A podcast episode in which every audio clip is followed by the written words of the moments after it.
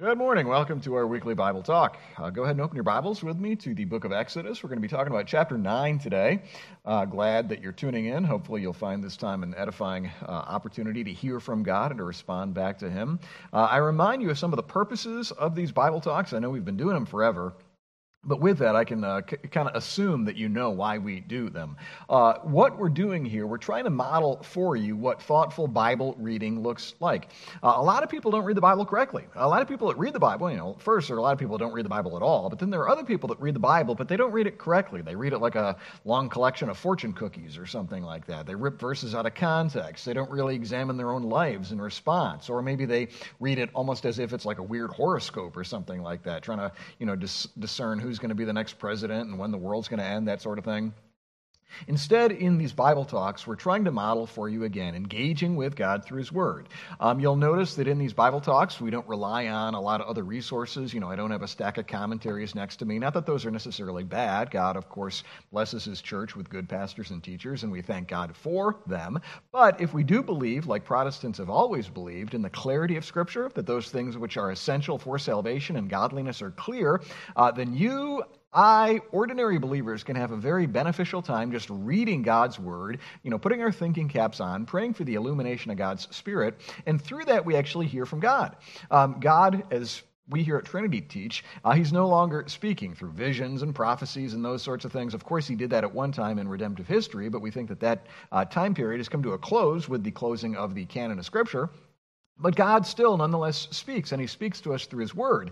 And as we understand God's Word aright in context, uh, you know, figuring out the proper meaning, what, what Moses meant or what David meant or what Peter meant, Paul meant, that sort of thing, that's actually hearing God speak to us, what Scripture says God says. So that's what we're trying to do. In addition to that, we try to respond back to God. So I always try to pray in light of what we've talked about.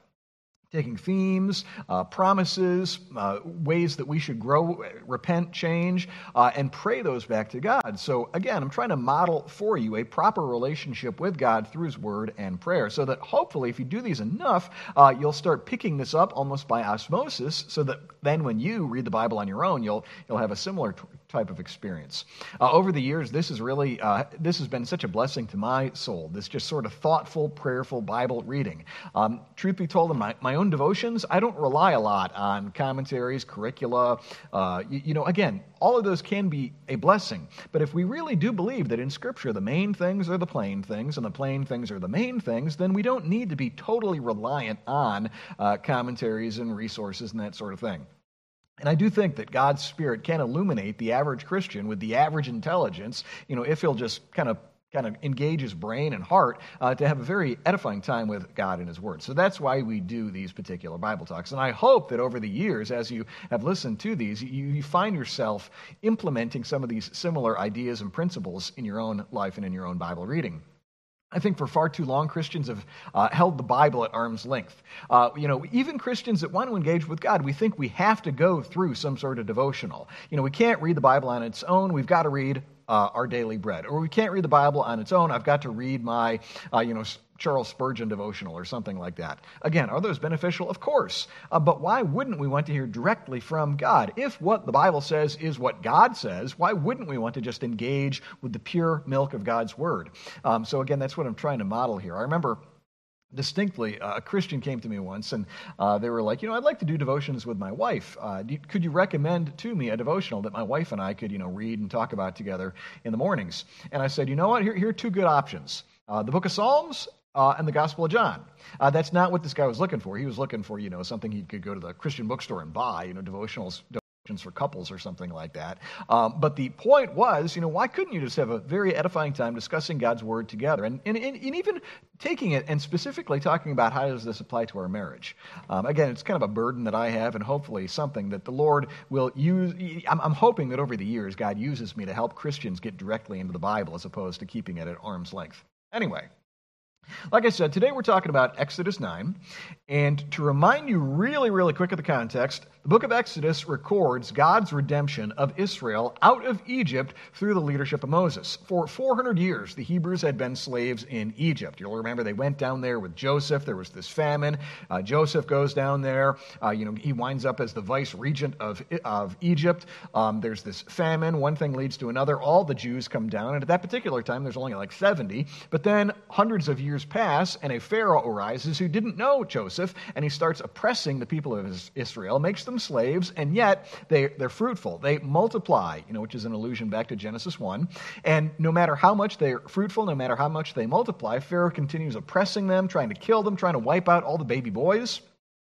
And the people of Israel cry out for deliverance, and the Lord raises up Moses. Moses, like I've, we've talked about a lot in this series, did not initially want to go. He wasn't interested in being the redeemer of uh, the people of Israel, but eventually God gets his way, and Moses goes, and he's performed several plagues. And these plagues, what they are, they're efforts to humble Pharaoh. Pharaoh is very proud, very arrogant. He thinks, he, he literally thinks he's God. You know, a lot of us, we act as if we're God, and we kind of subtly think we're God, but we're not so audacious as Pharaoh was. He really thought he was God incarnate, but the Lord is going to show him, no, you're actually a fool to think you are God, and I'm going to humble you, and that's what these plagues are. And I think we've talked about, how many? We've talked about four of them. Uh, I won't try to remember, or, you know, recount them all. I'll probably mess them up, but you know, you got the water turning into blood, you got the frogs, you got the gnats, you got the flies. Truly miserable conditions. And I'd encourage you to try to put yourself in the shoes of the Egyptians. I mean, these, they're not only affecting Pharaoh, they're affecting his entire nation. And they would have been positively miserable. Your water supply turned into blood. Uh, I heard earlier this week about somebody's well that rent, went dry. You know, they live on a farm and the well went dry, and that it was it was like a life or death death situation. Uh, imagine the entire water for the entire nation turning into blood. Uh, pretty bad news. Imagine the entire nation just infested by billions of gnats, billions of flies. Absolutely miserable. I remember, I, you know, I've done my share of camping, and I've been. I remember some camping trips where we were just attacked by gnats, biting gnats that uh, were were no fun at all. Imagine that going on nationwide, you know, for, for a, a good period of time because of the arrogance and the hardness of heart of your leader. But again, all of these are God's judgments designed to provoke Egypt, and, and more specifically, Pharaoh, to repentance so that he'll let the people of Israel go. Uh, I mean, a lot of lessons you could even draw from that, the way in which a leader's decisions has uh, implications for an entire nation. Um, you know, I, I think that principle holds true today. Uh, obviously, we're not guilty of somebody else's sins, but our president or our governor, if he does sin in certain ways, that has implications on the entire nation, on the entire state, which is why we should pray for God-fearing leaders. Um, you know, again, again, we'll be sort of uh, recipients of their good decisions and their bad decisions. So pray for God-fearing leaders. Uh, and th- again, this is not something that was only true in Bible times. I think you can, with a little bit of imagination, see how it's still true today. But anyway, let, let me pray. I feel like I'm probably too jacked up on coffee today. That's why I'm speaking a mile a minute. But let me pray, and then we'll dive into chapter nine and see what God has to say to us through it. Pray with me. Oh Lord, we love your word. We do believe that what Scripture says, God says. We do believe that you're still speaking to us today through your word. Please open our hearts, open our minds. Allow us to hear your voice in Scripture. Help us to sense how it applies to our own lives, how we should repent, believe, change. Help us, O Lord, to see the way in which the entire storyline of Scripture points to Jesus and culminates in his person and work. Help me to make comments that really bring out the meaning, meaning and the intent of this passage. Through Jesus we pray. Amen. All right, we're going to start in chapter nine. I'm going to read verses one through seven. Uh, but as you can see, these are two shorter uh, plagues. So we're going to read uh, read verses one through seven and then eight through twelve and make some comments on them both. So let's begin with verses one through seven, chapter nine. Then the Lord said to Moses, "Go into Pharaoh and say to him, 'Thus says the Lord, the God of the Hebrews, let my people go that they may serve me. For if you refuse to let them go and still hold them back, behold, the hand of the Lord will fall with a very severe plague upon your livestock that are in the field, the horses, the donkeys, the camels, the herds, and the flocks. But the Lord will make a distinction between the livestock of Israel and the livestock of Egypt, so that nothing of all that belongs to the people of Israel shall die.' And the Lord set a time, saying, 'Tomorrow the Lord will do this thing in the land.' And the next day the Lord did this thing. All the livestock of the Egyptians died, but not one of the livestock of the people of Israel died. And Pharaoh sent, and behold, not one of the livestock of Israel was dead. But the heart of Pharaoh was hardened, and he did not let the people go. Now, a few things to think on in conjunction with this parable. Uh, first, as we've talked about several times, all of these plagues are directed at the different gods of Egypt. Um, we, I know I, I don't want to belabor this point, but if you're new with us, uh, the plagues were chosen intentionally. They were not arbitrary. It's not like gods are sitting up in heaven thinking like, okay, what would torture these uh, poor Egyptians? No, they're actually directed towards specific, specific gods. They worship the Nile as a god. Okay, I'm going to kill the Nile by turning it into blood. They worship this god that had a human body but the head of a frog, and then he kills all the frogs. Well, here they also worshiped livestock. You'll remember that after the Israelites leave Egypt and they're wandering around the wilderness and Moses is up receiving the Ten Commandments, what does Aaron make? Aaron makes a golden calf. You remember this? Uh, where did they get that idea that they should worship a golden cow? I mean, did they, did they just get, pick that out of thin air? No, they're worshiping a golden cow because that was one of the gods of Egypt. And even if you go to... Uh, uh, what are they, museums that have extensive Egyptian collections. You know, for example, there's a really amazing children's museum in Indianapolis. When my kids were young, we used to go there uh, pretty regularly. And they've got this incredible display of Egyptian artifacts and whatnot. And if you look carefully at them, you'll often see uh, them bowing in worship to this big cow or this big bull. Uh, so that's where the, the Israelites got the idea to worship a cow, and it's just illustrative of the fact that they did worship livestock and cows. Well, again, what is God saying through this? By killing all of their livestock, he's saying your gods are dead. Uh, I am the true and living God. Your gods are worthless and dead. Therefore, turn to me. And that, by the way, is another theme that you don't always catch in Exodus, but if you read Exodus carefully, you will see that part of the driving motive behind the plagues is to provoke uh, Egypt to repentance, to provoke them to embrace the Lord as God. He's, you know, the reason why God kills our idols is not because he's cruel, but because he's the living God, and because idolatry is bad for us. He's wanting to provoke us to repentance and to embrace him, and that's what he's trying to do with the Egyptians, though a lot of them harden their hearts and, you know, just put their fingers in their ears and would not believe, but that's why he's killing their idols one after one, so that eventually they'll repent and embrace him as the true God. And we do think that at the end of the story, when Israel leaves Egypt, some of the Egyptians went with them, who presumably had been converted to saving faith in Jehovah. But anyway, God wipes out the livestock, and think of the financial hardship that would have been. Uh, you know, again, these are the days when your livestock was basically your wealth. Um, you, you know, cows and horses and ca- uh, camel. Uh, by wiping all of that out, that would have been like the, the Great Depression times one hundred. But that's the length that God is willing to go to provoke people to repentance. A lot of things you could think about there. Uh, you know, if you love money, uh, God is willing to take that from you, bankrupt you, to teach you that he is the true and only God. Now, he doesn't always do that. You know, sometimes he's merciful and, you know, uses less painful means to provoke us to repentance, but the lesson is the same. Uh, embrace God as the true God. You can't serve two masters. You can't serve God and money. And if you look to money, the economy, uh, your livestock as your God, sooner or later God's going to come after that and, and kill your idols. And he does that, again, because he loves us. Uh, but again, think about how this would have just devastated the economy. And this is why, I can't remember which chapter it's in, but the Egyptian magicians, they eventually come to Pharaoh to kind of like wake him up and say, listen, Pharaoh, Egypt is destroyed. And when they say that, they're not using hyperbole. Egypt is literally destroyed in every way, you know, economically, religiously. Uh, Pharaoh looks like an arrogant fool, which he is. You know, you got people dying all over the place. I mean, God, again, is willing to slay our idols. But again, because he loves us and because idolatry is so destructive. With that, maybe take a quick uh, look at your own life and ask yourself what idols you're tempted to bow to. I mean, I know what idols I'm tempted by, um, and I thank God that God loves me too much to let me intoxicate myself with those idols. Uh, as his child, he'll come after me and chasten me when I need it. He'll open my eyes to teach me how dead and worthless these idols are. But do a little bit of reflection on your own life. Which idols are you tempted to bow to? And just kind of remind yourself that whatever they are, God's eventually, you know, sooner or later going to come after them.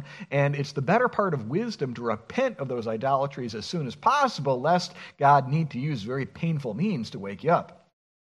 Another thing you'll notice is the way that God makes an absolute distinction between the livestock of Egypt and the livestock of Israel. Did you catch that?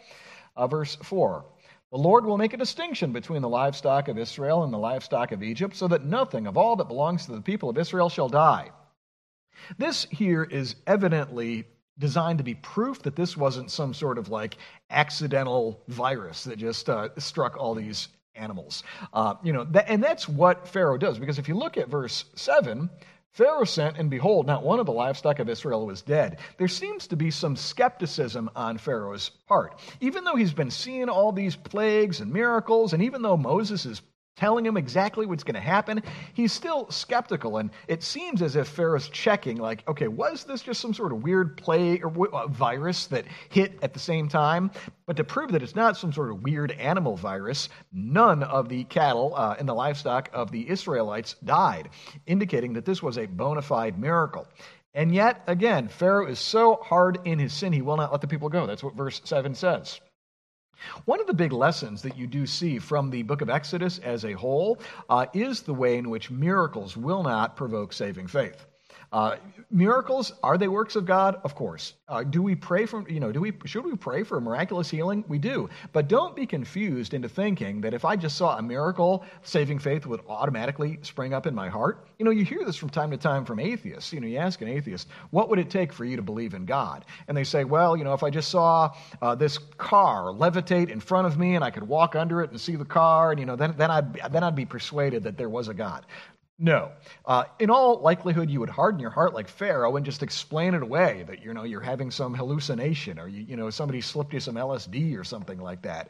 Uh, do not buy the lie that bare miracles will provoke people to saving faith. It didn't work with Pharaoh. It didn't work with the Pharisees and the Sadducees during Jesus' ministry, and it doesn't work today. What is necessary is God's Spirit opening the eyes, opening the heart, so that we repent and believe. Uh, so, so don't misunderstand me. God's actually doing these miracles. You know, I'm not casting any doubt on that. But don't think that if I just get a miracle, that all of a sudden my unbelieving spouse or unbelieving kids, you know, that they'll come to Jesus. Um, not, not necessarily. And nine times out of ten, that's not the case. They'll, you know, because of the hardness of our heart, we harden our hearts in our sin. And again, what's necessary is a work of God's Spirit to illuminate and to open the heart. So pray for that even more than we pray for miracles. Um, one other thing to sort of think through, uh, God still does make a distinction between the world and his people, analogous to what he does here, but it's in the realm of spiritual blessings, not material blessings. Uh, you know, don't think that uh, God's going to bless me if I'm a believer with gold and a, you know, a Rolls Royce and a mansion uh, and not the unbeliever. Things are different in this particular age. A lot of the tangible things that were going on in the Old Testament were designed to illustrate spiritual blessings that take place in the New Testament. You know, the gold of the temple and, and whatnot is, to, is designed to illustrate the beauty that's in Jesus, who's the, you know, true temple of God. Uh, so also the distinction made here, it's not identical to what's going on here in the church age. God does distinguish between the world and his people, but it's not in terms of material blessings, it's in terms of spiritual blessings. So what I mean by that is that today, you know, you might be living right next door to a, a godless unbeliever. Uh, they might have a house more beautiful than yours. They might have a car that's nicer than yours. They might have kids that are happier and healthier than yours. But what they don't have is a true living relationship with God. They don't have the joy that comes from that, the peace that comes from that, you know, all of the fruit of the Spirit that comes from knowing God, that they know none of that. And that's the kind of distinction that God makes today. Not in the sense that your cattle are going to live while the, you know, wicked unbelievers' cattle are going to die, but in the sense that you have a living personal relationship with God in this life, and then, then in the life to come, eternity with God in heaven, the resurrection from the dead, perfect joy in the new heavens and the new earth. That's the kind of distinction that God makes now in this church age, and that's how I'd encourage you to read these uh, passages of distinction. You know, the again, the Old Testament shadows and types were designed to illustrate spiritual truths uh, that are of a more spiritual nature in the New Covenant. Anyway, let's read the next plague, and I'll make a couple of quick comments.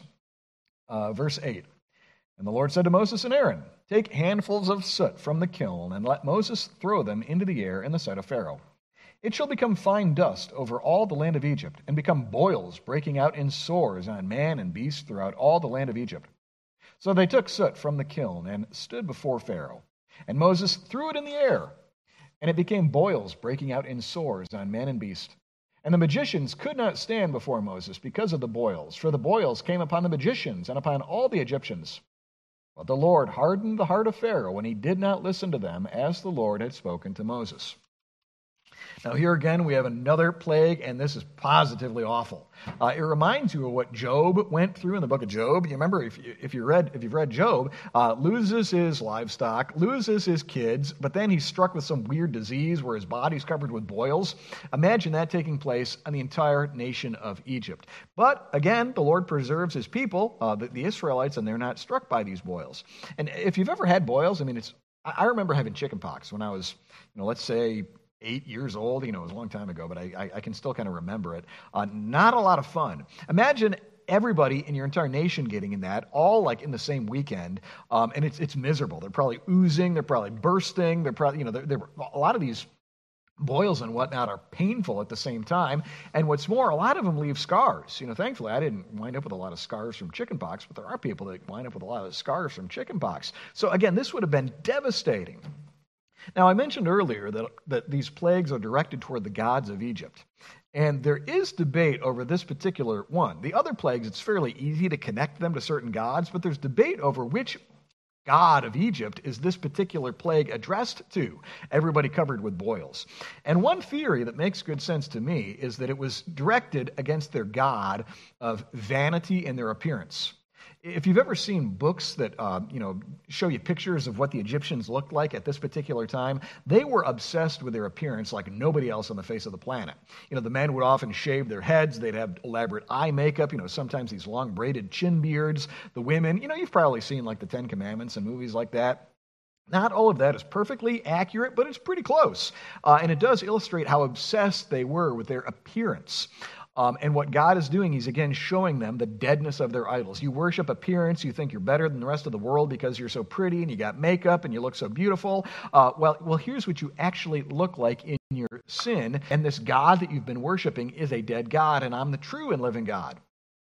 Now, if that's the case, and it does make good sense to me, does that apply to us today? I mean, is our culture uh, tempted to worship physical appearance? Uh, of course. Uh, not everybody. Again, different idols appeal to different people, but there's, of course, this gigantic crowd in America today that's obsessed with Instagram pictures and makeup and, you know, looking more beautiful than everybody else. And, you know, there are actually specific celebrities that I'm thinking of right now that, you know, they, they make billions of dollars uh, purely based on their appearance and on their body. Uh, realize that is a dead idol. And if God needs to, he will cut that dead idol down to show you that it's uh, that it is lifeless and that he is the true and living God. Now, in saying this, by saying that you shouldn't care about your appearance, that's not what I'm saying at all. Uh, you know, brush your teeth, comb your hair, you know, look look normal in a particular culture. You don't want to be uh, particularly distracting by how, uh, you know, unshoveled you are. That's not at all what I'm saying. You know, it's fine to wear nice, you know, to grow a mustache. You know, all of these things are fine and appropriate, but at the same time, you can idolize anything. So be careful of idolizing your appearance.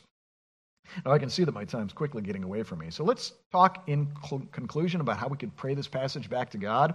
You know, a few things that I think of. Uh, first, uh, help us, Lord, beware of idolatry. Idolatry of, you know, I think the livestock thing really corresponds to economic idolatry. So, Lord, please guard us from that. Guard us from worshiping the physical body, physical appearance. Uh, guard us from I- our idols. Thank him that he's loving enough to come to us to show us the deadness of idols and the way in which they will not satisfy. Let's thank him that there's a greater joy, a greater fulfillment in knowing God through Jesus. And let's thank him for the way that he still does make a distinction between the world and his people. But again, not so much in terms of earthly, temporal, tangible things, but in these spiritual blessings, uh, the personal relationship that we have uh, in knowing God. A lot of things that we could pray for. Uh, let me close this in prayer and we'll be done. Pray with me. Almighty God, thank you that you love us enough to show us that our idols are dead and destructive. Thank you for the way that in your mercy you do come after our idols, to slay them. And yet you do that, again, to provoke us to repent and to trust in you as the true and living God. So please help us to all do that, whether for the first time or the thousandth time. Lord, for Those, those of us who are believers in the Lord Jesus, please help us to be very careful of idolatry, of putting excessive hope in money, excessive hope in our appearance, excessive hope in anything, and help us to fear, love, and trust you above all else. Lord, we do thank you for the special relationship that we have with you, a relationship that the world will never know, uh, the ability to pray, the ability to hear you speak to us, the ability to be indwelt by your Holy Spirit, to be convicted of our sins and to have our minds renewed. Thank you for the way that you still do make a distinction between your people and the world. Help us those of us who are believers to take full advantage of that. Bless now the remainder of our day. Give us opportunities to love our neighbor, to commend Jesus to others, and bring us back here soon to again study your word together. Through Jesus we pray. Amen. Thanks so much for tuning in. Have a great day.